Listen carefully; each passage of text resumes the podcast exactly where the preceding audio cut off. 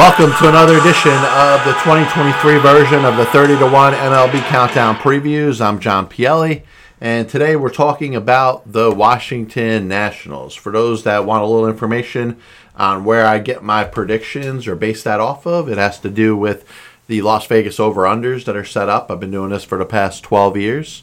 Um, I find a number that I like in regards to win total. I use the over under as kind of a barometer of where I set it up and I total up all the wing totals. I rank them. Um, most is going to be ranked number one. The least is going to be ranked number 30. And then I do team previews of each team starting with number 30. 30 being the worst, one being the best. Today we're talking, like I said, about the Washington Nationals, the World Series champions in 2019.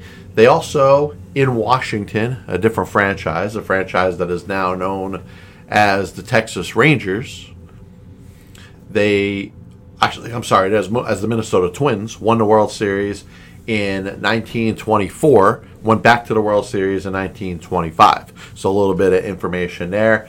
The Nationals, since their World Series championship in 2019, have been going through a little bit of a rebuild and are in a, in a spot right now where they're looking at a lot of good young players. They traded Juan Soto last year, which shocked a lot of people but they got some really good prospects back. Shortstop C.J. Abrams, a couple outfielders that I'm going to talk a little bit about when it comes to the prospect section.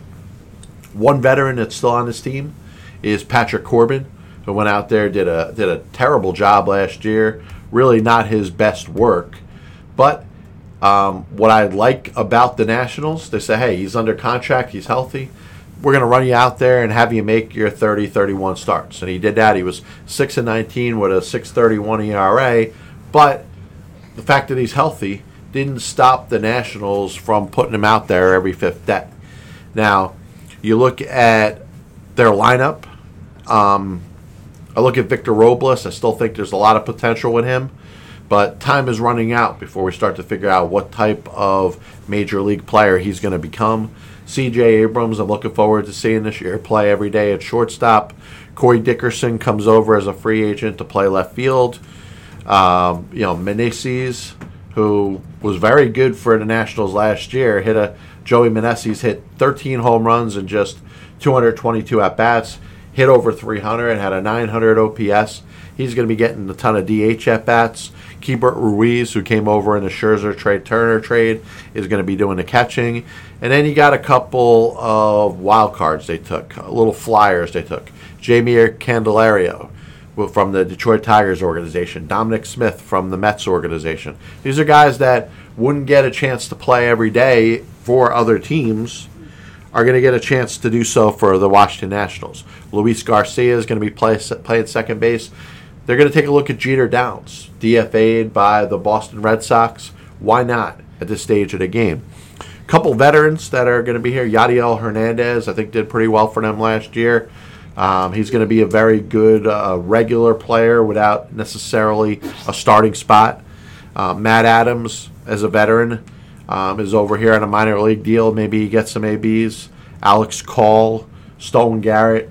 They're, they're guys that could very well make this roster and get a chance to play every day. When it comes to their pitching, really two pitchers that you would expect to be in their rotation are not going to be, and it's because they're hurt. Stephen Strasburg, obviously number one overall pick. Um, a lot was chronicled about uh, whether he should build himself back up from Tommy John surgery he ended up doing very well for the Nationals. Was part of the reason they won the World Series championship in 2019. He hasn't been on the field really that much since, and is going to miss the start of this season at the very least.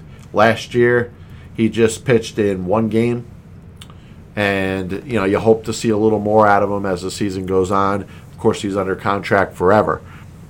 The other one is top prospect Cade Cavalli, a pitcher um, they were looking forward to getting him in the mix, giving him his 20 to 25 starts this year as he progresses to be uh, top of the rotation dude. He's having Tommy John surgery. His season's over. So the Nationals rotation is really going to be headlined by the before mentioned Corbin, who, as long as he's healthy, he's going to go out there and make his starts. And they're going to need him to. Like I said, no Strasburg, no Cavalli. They're going to need somebody to eat up some innings. Josiah Gray, who came over, was the other half of the deal or the return for Trea Turner and Max Scherzer from the Dodgers, is probably their best starter at this point. Mackenzie Gore, who came over in the Soto trade, is right up there. Trevor Williams, they signed to a two year deal from the Mets with basically the promise they're going to give him innings. He's going to make starts. And he's going to have some good ones, some bad ones. And he's going to get a chance to reestablish himself as a major league starting pitcher. Now, Chad Kuhl, who's had success or has had a chance to pitch for the Pirates and the Colorado Rockies, has got the best chance of getting the fifth starter spot in a rotation now. Uh, Tanner Rainey, um, Carl Edwards, Hunter Harvey, Brandon Finnegan.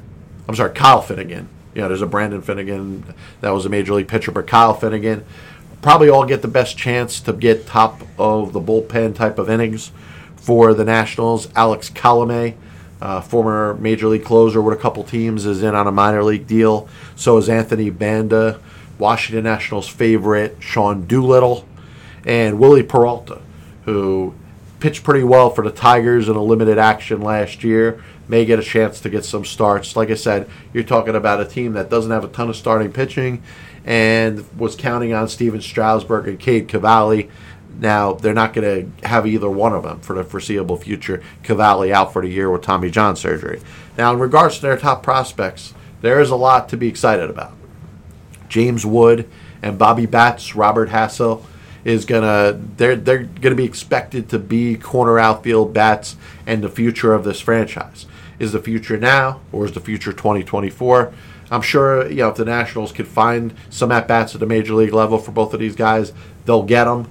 But look to the future of you know being Wood and and Hassell as well as Elijah Green, who was their 2022 first round draft pick, number five overall, uh, probably a year or two away but it looks like you're going to have some very good hitting outfielders for the Washington Nationals in, a, in the future.